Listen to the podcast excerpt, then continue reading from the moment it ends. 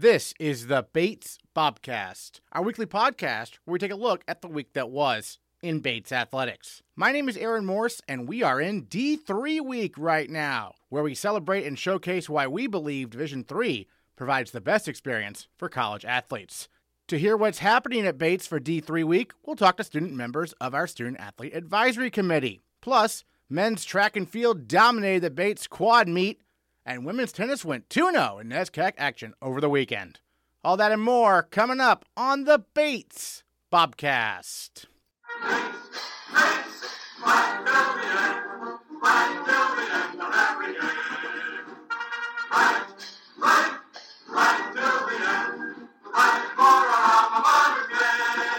The tennis teams had a strong weekend at Connecticut College and Trinity. The men defeated the Camels 8 to 1 before falling 5 to 3 in a hard-fought battle with the Bantams. Meanwhile, the women defeated Conn College 9 0 and took care of Trinity 8 to 1. Senior captain Anna Rozin shined at the top of the lineup for Bates, teaming with sophomore Allie Friedman to win both their matches at number 1 doubles and winning both her matches at number 1 singles as well and Anna Rozin is our female Bobcat of the week. Going into this weekend, we were really excited. Um, we've been having a lot of away games, but it's been honestly really fun to be on the road with everyone. And the first match, we were able to play outside. The weather was great. It was really good vibes. Uh, the whole team was really high energy, so it was really, really fun out there. And then the next day, we were playing against Trinity, and there was rain, so we had to move indoors. And on the indoor courts, there's only three, so we knew we were in for a very long day. The men's team was playing before us, and they were inside. We went a couple hours over, but everyone was ready to play and ready to go, and people fought really, really hard.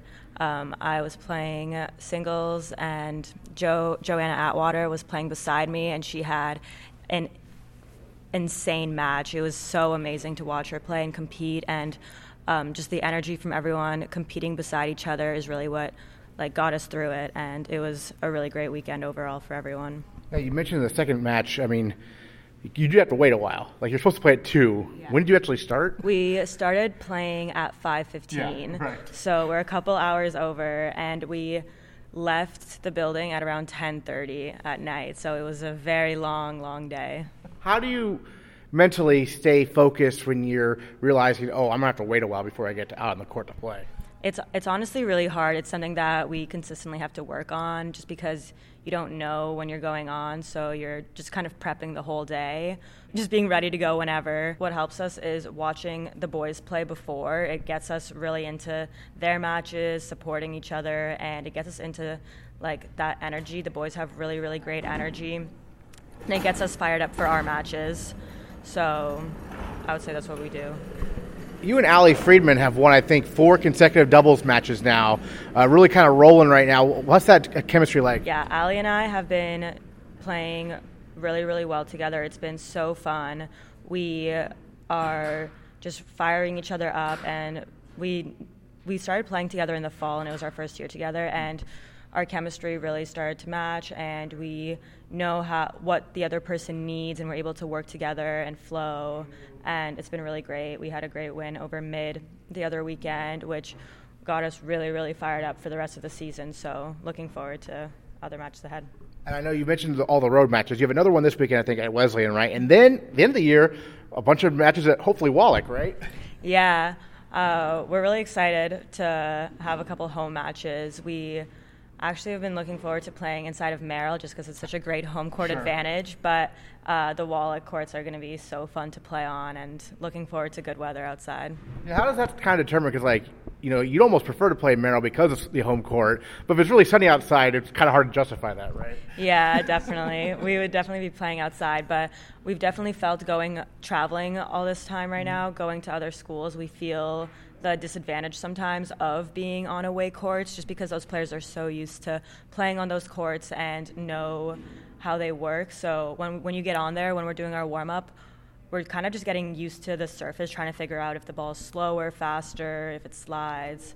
Um, so it'll be fun playing on our own courts, definitely. You mentioned um, Joanna. Yeah, she had what a three set mm-hmm. um, kind of marathon victory there.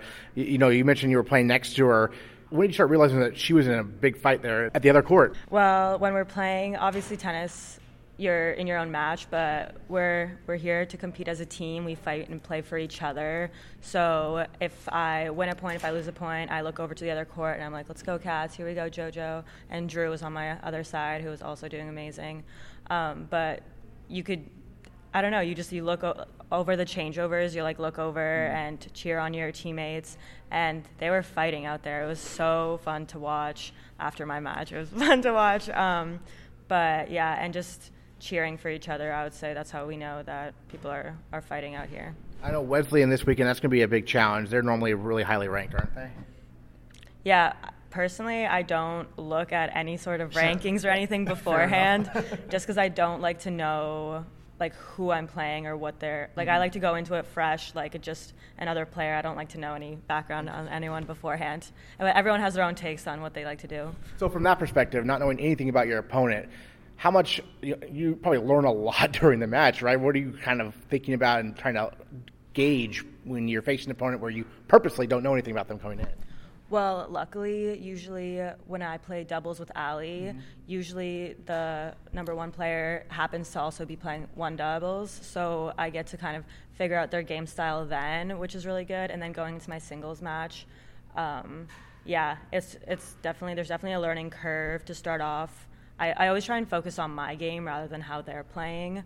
Um, but as the match goes on, like you understand what their weaknesses are and their strengths, and you kind of learn, you kind of figure out more strategy of how to go by the point. And how does Coach Gastonguay factor into that? Because I know he has a lot of matches to kind of oversee, if you will. But I mean, how does he factor in in terms of in-match adjustments? Um, Coach and Elliot also have been incredible. They're so amazing. Like their energy is amazing. And shout out to them for being on court for like 12 hours, and they're always on court. It's it's mind blowing to me uh, how they're able to stay focused like that. But they're super helpful. Um, they and what's awesome is they always are saying the same things. So.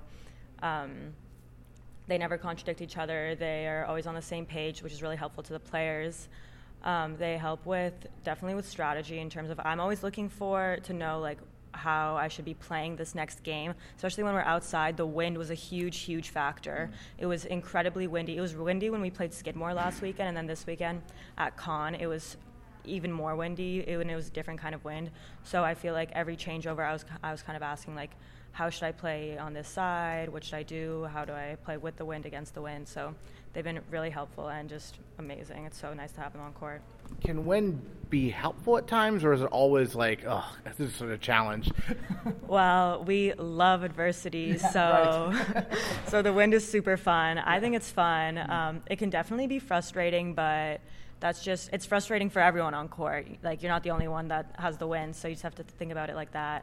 Um, but we try and use the wind always to our advantage. Just figure it out as you go. Great. Well, any other thoughts you wanted to share about this past weekend, undefeated for the women's tennis team? Uh, just excited to keep moving forward and get fired up. It's really, really great. I'm just happy to be back on court and playing tennis, really enjoying the game, and I'm just so excited and loving the team. We have such a great, great group of girls, and traveling with the guys has been really fun too. So, looking forward to the next coming few weeks. Great. Anna Rozin, Female Bobcat of the Week. Thanks so much. Thank you. The track and field teams hosted their first outdoor meet of the season on Saturday. Both teams performed well, with the women winning six events and the men taking home the title by nearly 40 points over runner up Bowdoin. Junior Liam Byrne was a one man wrecking crew in the throwing circle for Bates, winning the shot put, the hammer throw, the discus, and the javelin. He set three personal records along the way, earning NESCAC Field Athlete of the Week honors. And Liam Byrne is our male Bobcat of the Week.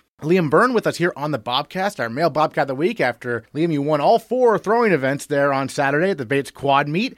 How good did it feel to get back outside there in the fresh air? A great weather day, right? Yeah, it was. It was a little chilly. The Okay. wind, the wind was there a lot, but it was really nice to be back outside. We've, I've, uh, I've quite, quite missed outdoor track. And you told me off air, discus is your favorite event, and it's not even close. Why is that? Uh, to be honest, it hurts the least, but it's, just it's fun. It's very rhythm based, so you can just kind of flow through it and then torque at the end, and it, it just sails. And uh, how did it go there on Saturday from your perspective? Uh, went pretty well. It was last, so I was fairly tired and beaten down by that point, but it was a good enough opening mark. So I'm now settled in, ready to push at Tufts this next weekend. Yeah, speaking of that, kind of going forward, I mean, four events at one meet. Is that something you're going to be doing often this year, or is that kind of rare?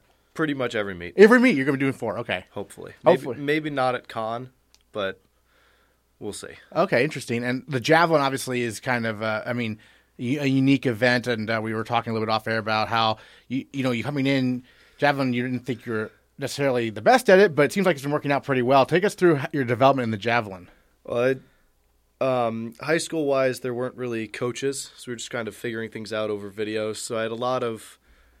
I played baseball growing up through the end of high school, but so I had a decent arm, but never really had technique. So it was interesting to start to figure that out. That's a big one that uh, Coach Kalina has been huge for that because he was a very good javelin thrower back in high school, and once he gets healthy again, he'll probably be just as good. But um, he's been really good about getting me through a couple bad habits and fixing a couple small things, which is going to be nice this year. Yeah, what's it like to have a dedicated throws coach this season in Coach Kalina? It's it's a lot. We weren't. It was an adjustment at first. We weren't used to having a coach with us in the weight room, hmm. but it's been nice to have tailored workouts to us. It's definitely been a big benefit to the strength program, and it's nice to have someone with you through the whole thing, so that if you tweak something in a lift, you don't have to then explain it again at practice and try and figure out how to work around it. He's always there. He knows exactly what we're doing, and it keeps everything flowing very smoothly. The throwers have their own Instagram page, I noticed. Who runs that? Uh, James runs that one. Okay, okay. We had one a couple years ago that Johnny ran. Okay. But it was he made it with his high school email and lost that email, forgot the password, and couldn't recover it. okay. So James started it back up again this year. Excellent. Yeah. going there. What what is this throwing group like? uh, You know, as a unit, kind of. I mean, obviously, for the on the men's side, you guys score a ton of points during indoors. I noticed. Yeah, we we have our fun. There's there's a lot of history with the throws program from like 2008 on. There's been a lot of very good All American and a national champion tier thrower. So there's a lot of expectations on us. We have a lot of alumni checking in after meets. I talked to a couple of them, D. Ray and Johnny and Pless after the meet on Saturday, which was nice. They still follow it actively and care a lot about the legacy. So it's cool to be part of something like that and it helps. It's good for motivation. Just really keep pushing in it and getting everything going. Yeah, I'm sure you have some goals for this spring. What are some things in your mind, kind of? Um, I'm really just I'm looking to get to nationals in as many events as I can. Hope more mostly focused on discus and secondary probably hammer, but shot I got fairly close in indoor. Not uh, not quite enough at that last chance meet to get me there, but we'll see. Outdoor could be interesting for that, and then we'll see what happens with Jav. For outdoor, in terms of the shot put, I mean, how does it change? Just the wind, or It's it's a little smaller. okay? because it's all the indoor one has a, essentially a rubber coating around like a lead balls in the centers. I don't I don't think it's lead. No, not but, actually lead, probably. But whatever, lead whatever it's, substitute, I think some of them are tungsten. Some of- there's Mm-hmm. whatever some have, but it's got a red rubber casing so it doesn't damage the floor. So it's a little bit bigger to make up for that lighter, softer casing.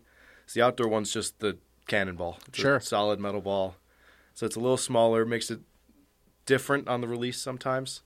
So it's a bit of an adjustment at first.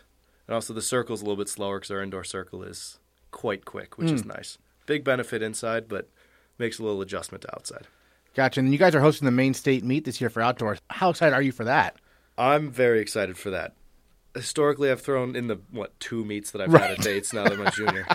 um, I've thrown fairly well, and we're we're really looking forward to that outdoor state meet because it could be could be very good for us.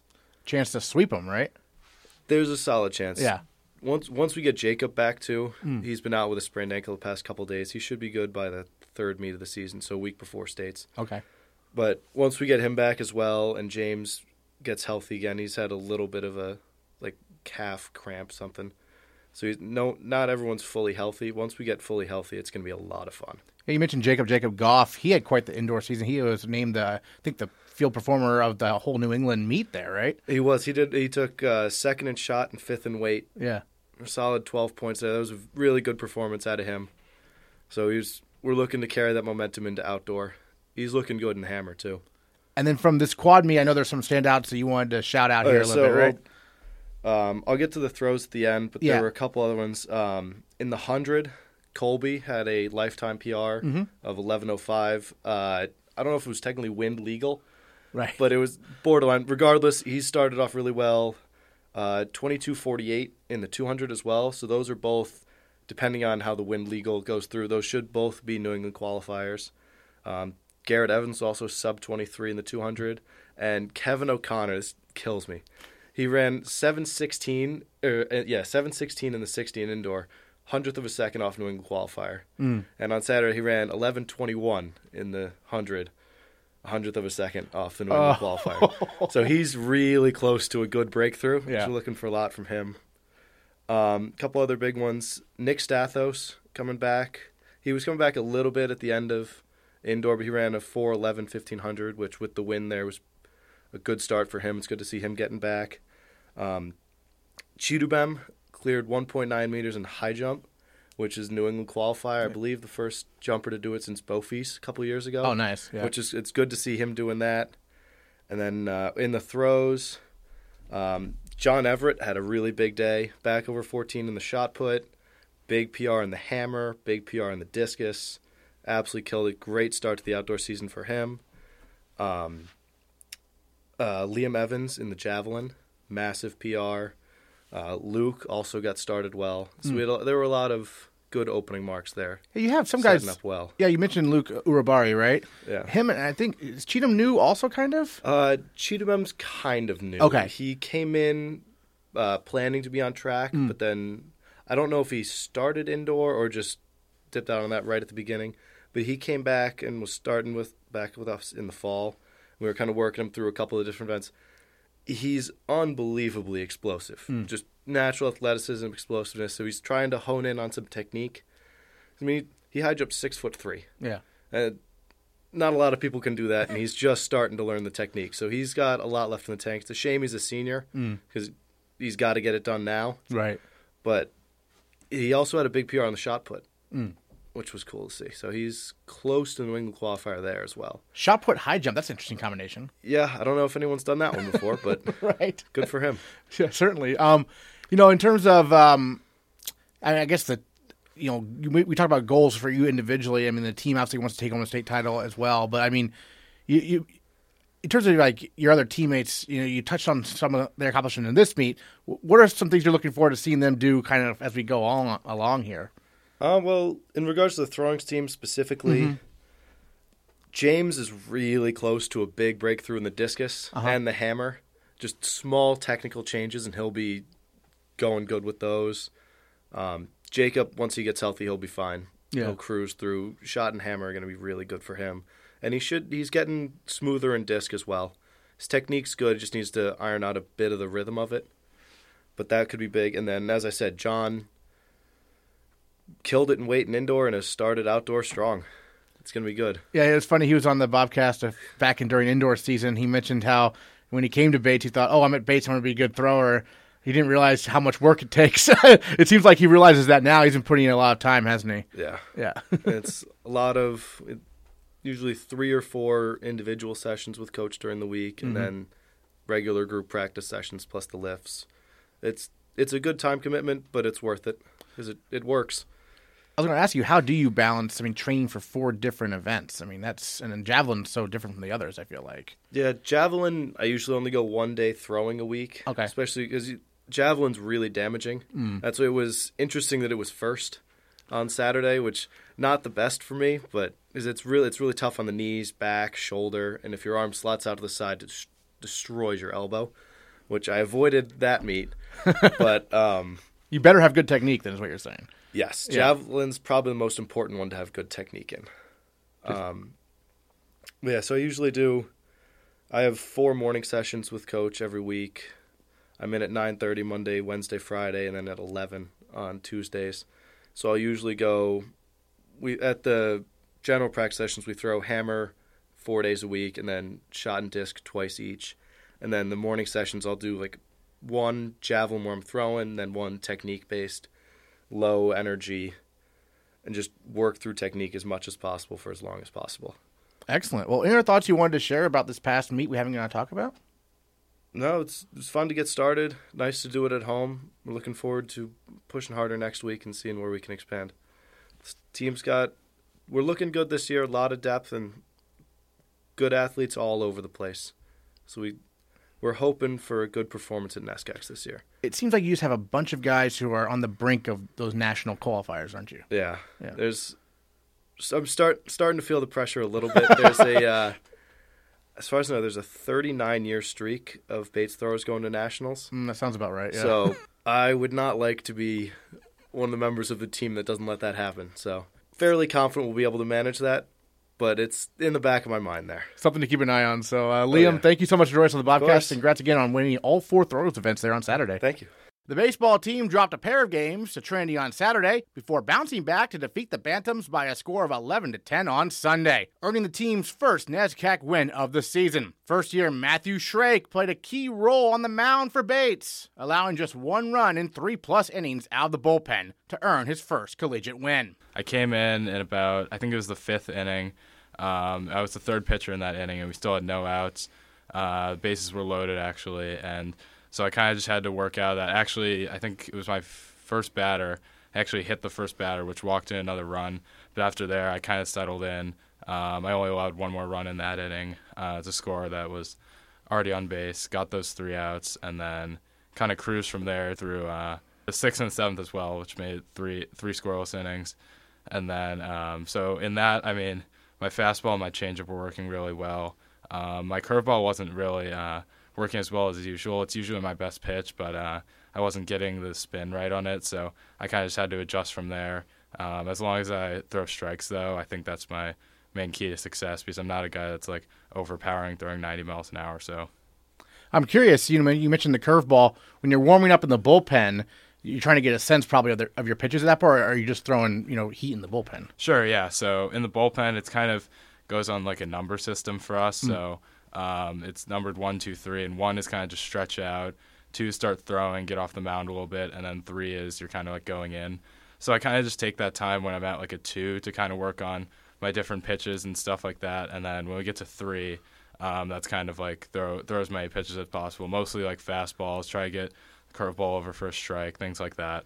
So um, at that point, just trying to work on a few key things before getting in the game. Right. And so when you're in the game, at this point, do you have a sense, oh, my curveball's not on today, I have to adjust, or do you find that out during the game also? Yeah, sometimes it is during the game Yeah. because I mean, uh, when you're in the bullpen, sometimes it's a lot different. I mean, sometimes the mound is a lot different. Right. So like the mound, the bullpen mound at Trinity was really nice, and then when we got onto the mound, actually, it was kind of like harder. It was hard to kind of like dig my foot in. So it's just a little bit different every time.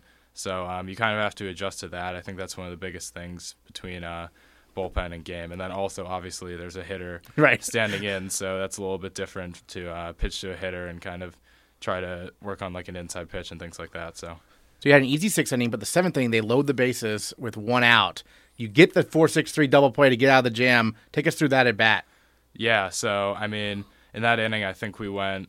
Um, it was an air and two singles to get the guys on, and so at that point, we only had one out, and um, I I really just wanted to get get one out there and maybe only let up one run. But uh, obviously, it's kind of kind of like my thing to try to work ground balls, pitch to contact, let them hit it, but um, sort of like weak contact, make sure I'm hitting my spots. So there, I hit my spot and um, went right to our second baseman, Chris, and uh, he turned the double play. So that's kind of how it went. Yeah. And I saw you were pretty hyped up when that happened, right? Oh yeah, that was a that was a great moment for a dugout. Kind of got us riled up uh, to kind of hold the lead that we had already we had built in the top half of the inning. I think is when we got those four four or five runs.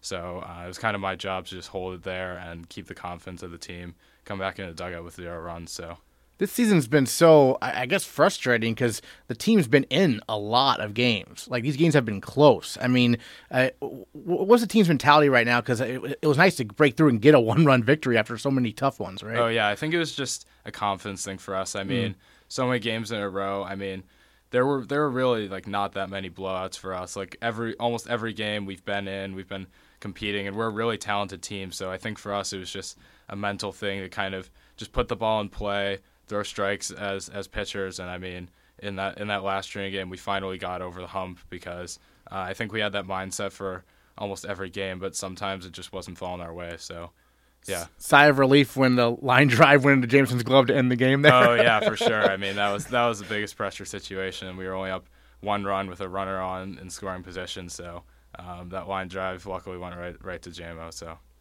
And then home opener, uh, we're talking on Monday. Folks will hear this on Tuesday. So if you're listening to this right now, home opener might be going on actually at the moment, or might have been wrapped up. But looking forward to Tuesday's game against Plymouth State. How excited are you to have a home game here at Leahy Field? Your first yeah, one. sure. So we've played 17 games now, and Right. we haven't we haven't had a home game. So it's it's amazing that we're actually going to be playing in front of our fans, in front of other students that may want to come to the game. So um, I think that's something that everyone's looking forward to. And then obviously over the weekend we play Tufts for our first home conference series. Mm-hmm. I think that's that's a big thing for us. So. Certainly. And then, well, you're from Chicago, so take us through your background. Obviously, were you coming up playing baseball, t-ball from the very start? Yeah, sure. So I mean, from when I was about three or four, I started playing both baseball and basketball. I kind of had an equal love for both games at that point. Um, but um, from there, I mean, I played in uh, kind of like a rec- recreation league, and then kind of when I was like eight years old, started playing travel baseball. Kind of just worked up from there, playing more and more games, um, going to more and more practices and workouts. And then by the time I got into high school, um, I made the varsity as a freshman. So that was that was really I think the key part to me getting into college, just having that varsity experience for four years. And even though when I got to high school, I wasn't I wasn't as big or I didn't throw as hard, so I probably didn't have like the college metrics at that point. But I think the experience there is really what got me over the hump, like mentally. So And then being from the Midwest, how did Bates get on your radar? yeah, so I kind of knew I wanted to go to a high academic school like Bates. So most of the camps um, were in the Northeast because that's kind of where a lot of the D3 high academic schools fall. So um, starting right before my junior year, I traveled out and went to some camps in Boston and New York and um, kind of just tried to get on these schools' radars. So from there, kind of going into my the start of my senior year, I guess, is where I kind of really knew what my what my college offers were, and I mean Bates was like the the school that was best for me, both academically and athletically. I got to visit that fall of my senior year. Um, so yeah, I mean, it kind of just made my choice when I toured there. I, I knew that was the right fit for me. Yeah. Ha- had you been to Maine before? I hadn't been to Maine at that point, yeah, but I'd been to Boston a few times, so I knew the New England area, I guess. Sure. And then um, you grew up four blocks from Wrigley Field. That's right. Yeah, yeah, just about that. I mean, um, the Cubs have been my favorite team since I was very young. I mean, going to over a dozen games every year, so we've we followed in our family very closely. Yeah, So you'd just be able to walk to the games. It sounds like. Yeah. yeah, yeah, for sure. Yeah, it's an awesome experience. Yeah, Looking at your first season so far, you've been pitching mostly out of the bullpen, right, or entirely out of the bullpen? yeah, entirely out of the bullpen so Yep. far. Um, yeah, so I've had about nine appearances so far. Yeah. And were you a starter in high school? And if so, what has the adjustment been like pitching relief? Yeah, sure. So I mean, in high school, I think my my freshman my freshman year, I was only really a reliever. I Mm-hmm. only came in once or twice. I was more of a position player at that point because I was a two way all through Mm-hmm. High school.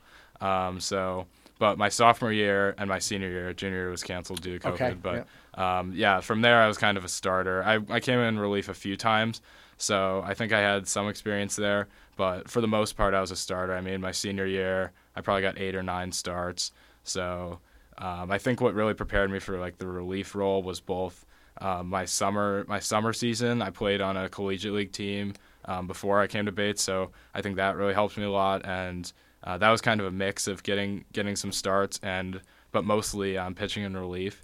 So I think that helped a lot. And then also in the fall, uh, Coach Martin kind of prepared us for all, all different types of situations with like live scrimmages and things like that. So What what college summer team?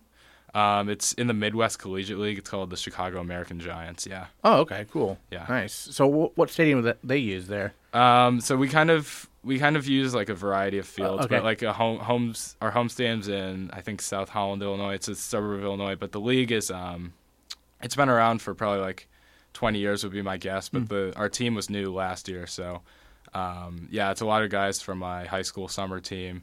Um, kind of we kind of just kind of made a team and um, yeah, just go from there. Yeah.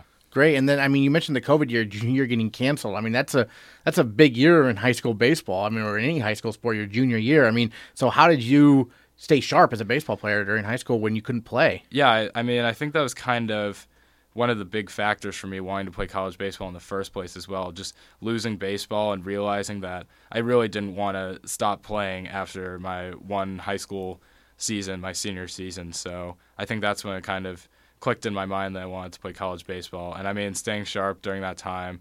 Actually, our family kind of built like a small little batting cage, built a mound for my brother and I. Um, so I mean, that that was helpful, and just getting out to the park and playing catch. So yeah. Terrific. Well, any other thoughts you want to share on your uh, rookie season so far, if you will, here at Bates? Um, yeah, I think we're just looking forward to um, the rest of our conference play. Um, I know that we haven't had as much of success in the past, but I mean, going forward, I think we're getting hot at the right time. So um, we're looking forward to playing for the rest of the season. Yeah. All right, Matthew Shrake, thank you so much for joining us on the Bobcast. Thank really you so appreciate it. Thank you so much. The rowing teams raced Division One competition Sunday on the Charles River. The highlight of the day for the Bobcats came in the men's second varsity eight race, with Bates winning in six minutes twelve point eight seconds. Led by junior coxswain Aiden Braithwaite and senior stroke Jack Fruechte, the 2V outraced the MIT lightweights and Boston College to take first out of three crews. Fruechte joins the Bobcast to look back on the second weekend of the spring season. Jack Fruechte with us here on the Bobcast talking some men's rowing. And first of all, Jack going up against, you know, MIT lightweights and Boston College as a 2V in the stroke seat. How exciting was that race for you there on uh, Sunday? It was really great. You know, it was the first time back in the basin since my freshman year and kind of getting back into like a Rio racing schedule and setting was really,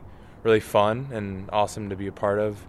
We also saw MIT Lights back uh, last weekend in San Diego, and unfortunately, we're in the the other end of the, the stick and lost that race. So it was really fun to kind of see what we had built on the ne- this last week and come away with the win.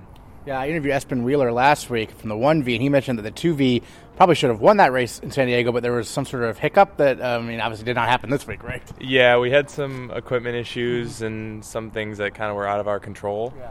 But uh, we we luckily got all that in check this weekend, and everything went according to plan. So this was the Charles River Basin, basically? Yeah, so it was uh, basically where everyone lines up for the head of the Charles. So it's before the course. It's it's the like it's a straight. It's more open, so it definitely will get uh, a lot more wind. We were supposed to actually race um, Boston College on Saturday, but things were moved because of uh, weather.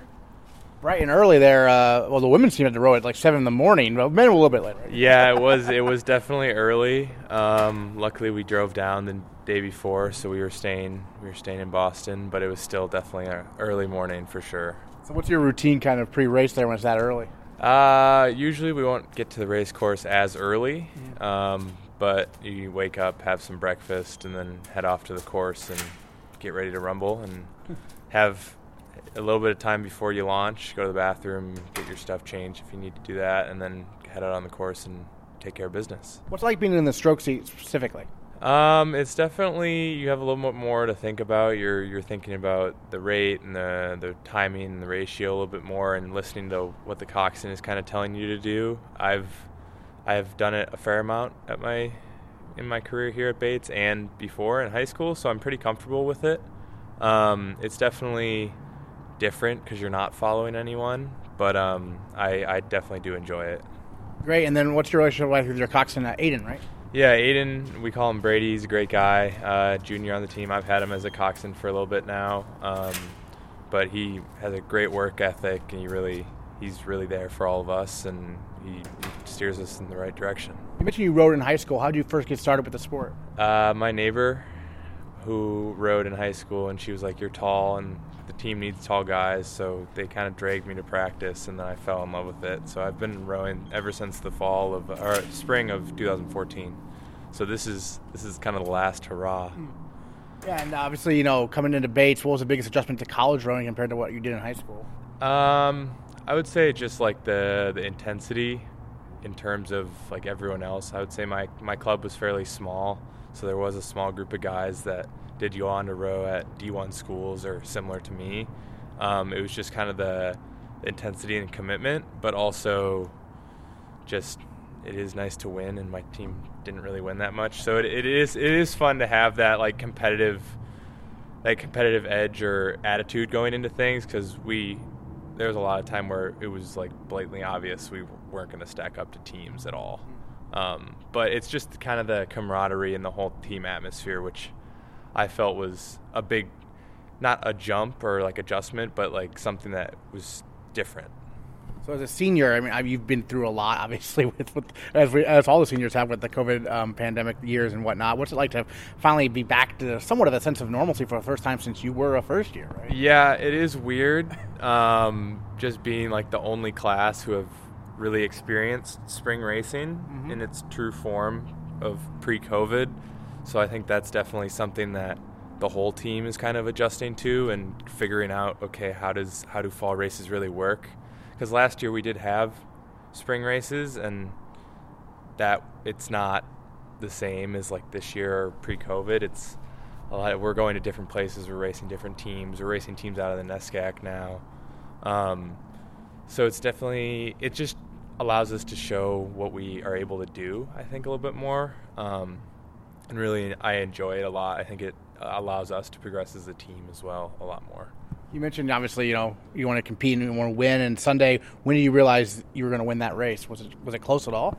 Yeah, it was pretty close. Yeah. Uh, be uh, pretty honest with you, we were behind for most of the oh, race, okay. uh, and we we were able to kind of walk through at the end. So I wouldn't say there was no there's no chance there's no like opportunity for us to be like okay we really have this mm-hmm. or kind of the opposite of like we're we're done. Like right. there's, and honestly, that's, that's, the most fun, right? Yeah, yeah, yeah. like I, it, it, it is fun to really be racing the whole time. Obviously, it's never fun to be down, but kind of in the the Bates spirit, we we have that plan and we want to execute our plan, and that's never to be like super super first right off the start. We're not expecting to be first off the start, and that's just kind of how coach and all of us kind of have crafted our race style. But um, it is it was definitely a hard fought race that we we came out with the win, but by no means was I were we kind of like okay we got this halfway through.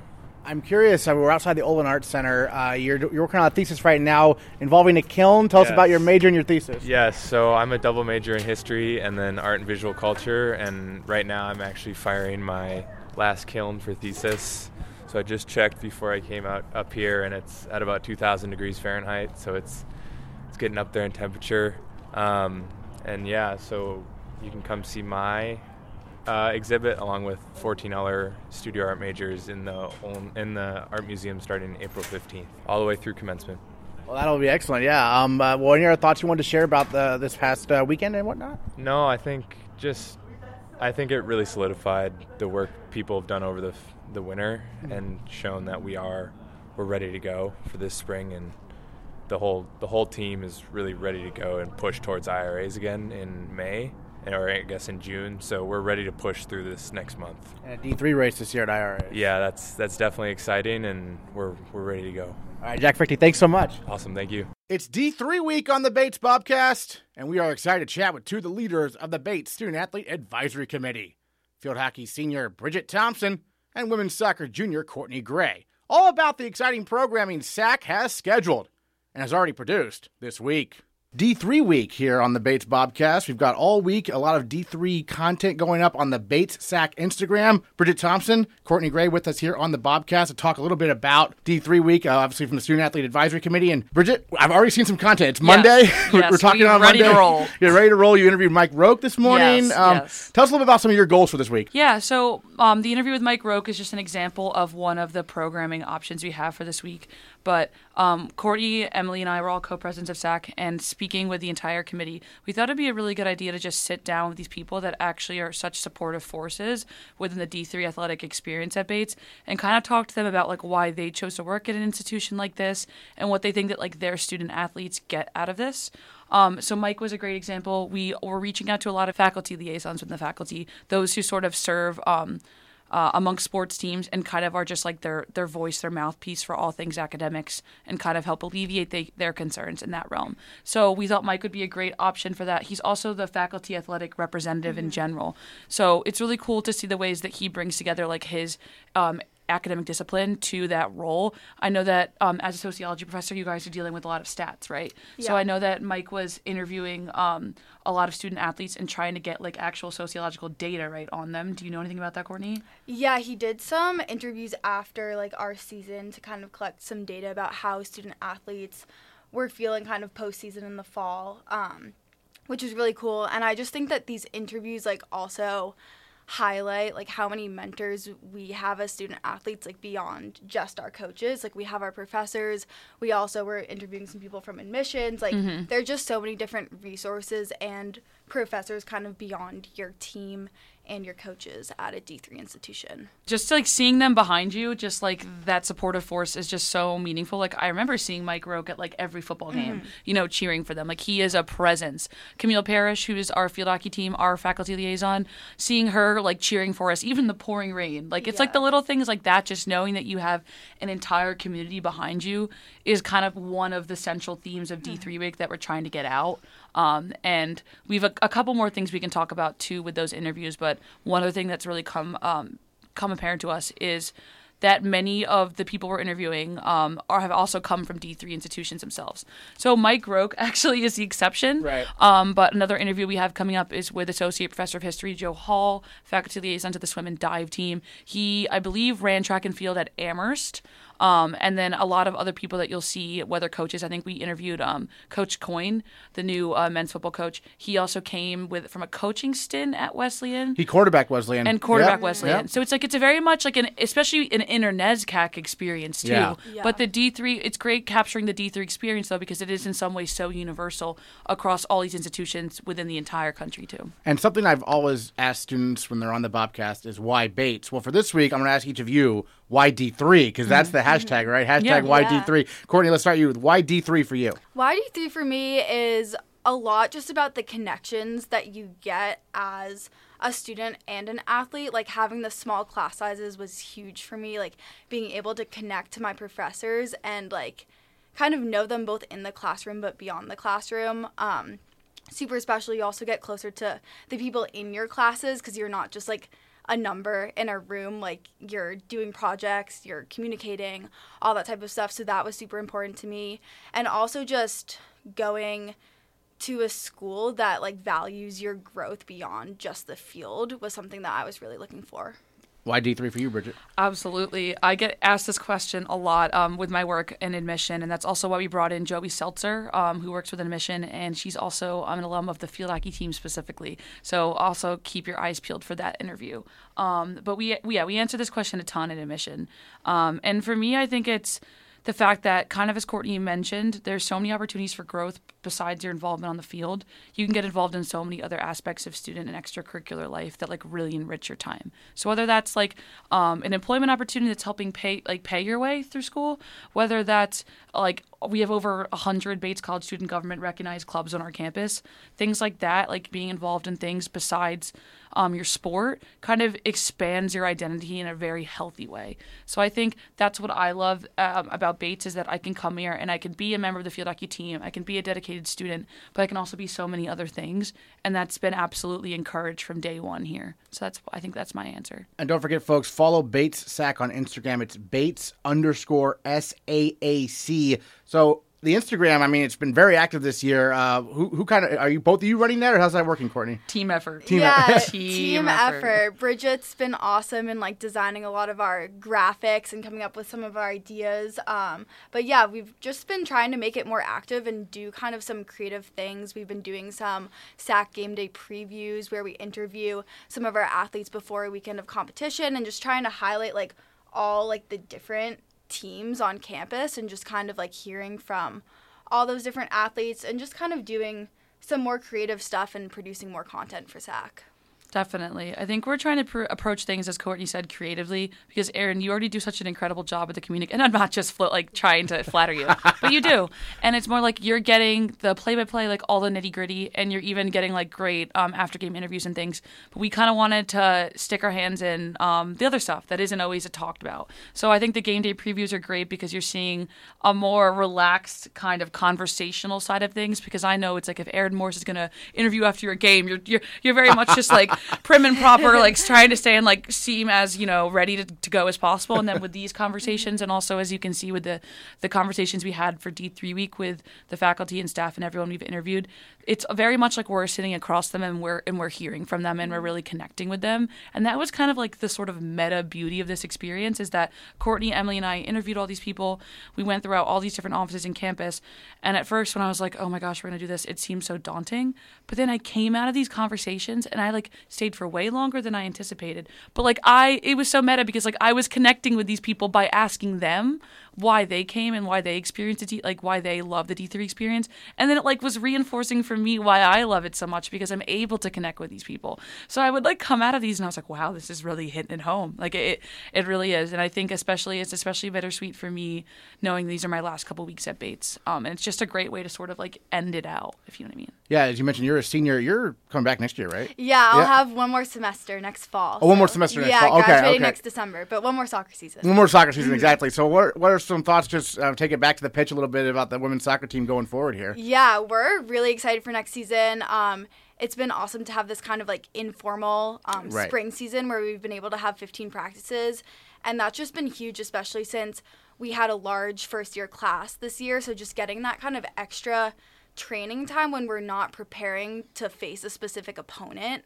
has been super helpful, and like the strides that we've made so far after just having 10 practices are huge. Like we're already light years ahead of where we were in the fall. So I'm just really, I feel really lucky that I have one more season with this program because the past few years have been a little bit of rebuilding years. And now I'm really hoping that we'll kind of get those results that we've been working for. Great. And then Bridget, obviously, you have your hand in a lot of things at Bates. But this Wednesday, Special Olympics Club Yes. uh, softball, Thomas College. Tell us about that. Yeah, so unfortunately, the Bates athletic community is going to be hearing so much from me um, in the next couple of weeks, and they're going to be like, "This girl needs to stop." Um, so this Wednesday, Thomas College is coming to play our softball team um, in a doubleheader, 3 p.m. and 5 p.m. games. The 3 p.m. game is going to be Special Olympics awareness themed. So what that will involve is an announcement, kind of explaining um, the Special Olympics national organization and our unified program's role within it, and then both teams be wearing the colors of Special Olympics in, in ribbons in their hair and taking a picture um, after the game with some banners. But what it really represents is um, the collaboration between schools within the state of Maine in support of Special Olympics, which is also a huge initiative for D3 just in general this year, um, especially as I think the D3 Special Olympics partnership is reaching some sort of like anniversary or milestone, which is very cool. Um, so Thomas College, we're really excited about that, and we're kind of double dipping in that we're using that opportunity as um, completion of one of our activities for the upcoming Virtual College Championship Week, which is next week, um, April 11th through 15th. We placed second nationally last year and first in Division Three, and we're really looking forward to you know either topping last year or really just once again going after it. I mean, it's a really great chance to connect with these individuals in the Lewiston Auburn community, and um, now it's a little bit more of in person versus strictly virtual. So the collaboration challenge will now be completed by Thomas College and our schools. Um, Special Olympics awareness theme game this Wednesday, April 6th at 3 p.m. So really excited about that. Next week is also NESCAC Mental Health Awareness Week. Okay. So that's another big week for SAAC. Um, and we're going to be posting a calendar with the events um, pretty soon. But actually, it's probably a good opportunity to give you a preview of them right now. We have um, a speaker coming to. Uh, speak with us virtually, but we'll be talking with her in person in Carnegie 204 next Wednesday, April 13th at 8 p.m. Um, and this information is going to go out to all members of the athletic community, especially head coaches. We'd love to have your teams there. There's an obvious need for sport, a sports psychologist within Bates Athletics. It's something that we've heard voiced to us within our committee meetings and just speaking with members of teams in general. Um, and so she specializes, Dr. Heather C. Finley from the University of Vermont Medical Center, specializes in sports psych as one of her practice areas. So she's going to talk with us. And she's already kind of, we've polled some students and kind of asked them what sort of areas they want to discuss most. Things like, you know, anxiety about game day performance to overall like managing your stress levels. But the, the name of the talk, I believe, is three ways to either optimize or like, I guess, manage your, your sports performance. So, or achieve peak performance. So we're really excited about that. We're also um, organizing a chance for some yoga for athletes on Garcelon Field this Tuesday um, at around 2:45 p.m. Um, and we're partnering with Mike Milliken and Be Well. And it should be on Garcelon. Um, hopefully, a nice sunny day with a lot of fun music and a really great teacher. Um, so that'll also be happening next week. Oh, so that's a week from tomorrow. A week from tomorrow is the yoga session. Is the yoga session? Gotcha. Okay. Yes, okay, it's great. all. It's crazy that it's all happening back to back in Yeah. the same two weeks. So it's required a lot of planning on our on our end. Yeah. Um, but you're obviously will be kept abridged to all of it. And we're recording this on a Monday, folks. So for those of you listening tomorrow, it's a week from Tuesday. So Yes. there you go. there you go. A little bit of clarification Yeah. there. It's important. But um, I'm curious. Also, I believe Bates SAAC is going to be taking over the NESCAC account at some Yes, point, right? Tell us about that. Yeah. It is crazy how many things are happening within the same two and a half week period. Um, yes, we're taking it over on April 14th. So I think that's Thursday, April 14th. Um, and we're super pumped about that. I know Wesleyan's starting it off today Right. for D3 week. I kind of like having it next week because it's sort of separate from the D3 week. Um, but there's a lot of the same themes that are coming across this week that you'll probably see in that day. It's going to be somewhat day in, in, in a life themed court. Do you want to talk about what Yeah. we might have planned for that? Yeah, so we're all gonna film some content, all three of us um, co-presidents. So I'll be like getting some content from our soccer practices and just some things with the team. Emily will be doing the same for track and field, and then Bridget will be. Yeah, I'll do a little bit Yeah. with, with field hockey. I'm always hanging out with them, and, and I love them. Um, and Are you I, are you watching their practices this fall? I am not watching them, Okay. but I am still an all too frequent presence. Yeah. I gave a tour for um, all the recruits this past Saturday at their at their prospective clinic, and I was leading some families around with the admitted students receptions on Friday. So I'm still definitely seeing them a ton, um, which I love. But um, uh, one other idea we have planned for our takeover is diving a little bit into the Bobcats' history as a mascot. So I know Communications has done some stories on it in the past, and we have access to the costume. So um, the, the the the Bobcat will be making um, some interesting appearances on our NESCAC Instagram Takeover Day. There's some wild Bobcat stories. I mean, there have been live Bobcats at Bates sporting events in the past, as recently as the 1990s. Oh my There is a rich history just alone. The idea that like the Bobcat's just part of this larger NESCAC zoo is something that we kind of want to explore. Besides, I guess what the Hamilton is the Continentals. So Yeah. I guess they're like the zoo leader. But besides that, we are all animals within NESCAC, so that should be fun to to explore a little bit. Excellent. Well, um, Courtney and Bridget, any other thoughts you want to share about D3 Week? Again, this is taking place all this week. And I know a lot of the Bobcats listeners might be more on Facebook, maybe skew a little bit older alums. Instagram is where you can connect with our student Mm-hmm. It's the new age. Yeah, it's Instagram. You want to get an Instagram. And again, it's Bates underscore SAAC Yes. uh, for Student Athlete Advisory Committee. But any other thoughts you, both of you wanted to share? I mean, I think we just would love to obviously um, have a lot of support and participation in this week and next week, an important two weeks. It's just going to be a great opportunity really see our community coming together um, and just, you know, keeping students aware of, you know, reminding us as we're still a part of this experience why it's so beautiful and why it's so special. Um, things that we're also going to highlight the fact that, like, we can study abroad, you know what I mean, at, at the D3 level. Um, and there are a lot of great connections with alumni, even within with, with alumni, even within teams that like we're able to take advantage of, and that's just really the beauty of the D three experience.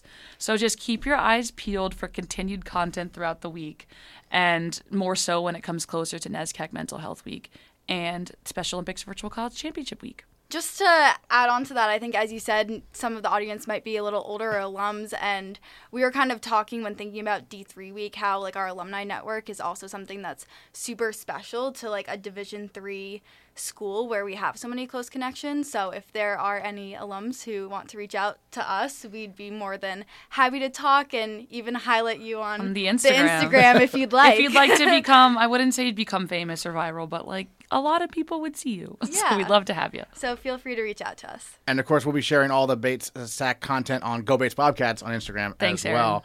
Bridget, Courtney, thanks so much for joining us on the Bobcats Thank preview you. D3 week. Thank you, Yep. Aaron. In other Bates athletics news last week, the softball team came up just short in three games at Trinity, and the lacrosse teams both fell to Williams. This week has more midweek action, with baseball finally getting a home game Tuesday against Plymouth State, and softball opening up at home Wednesday against Thomas College. Plus, both lacrosse teams square off with rival Bowdoin Wednesday night, with the men at home. Find all the latest news and results at GoBatesBobcats.com and on the Bates Bobcats mobile app. And we'll recap it all next time on the Bates Bobcast.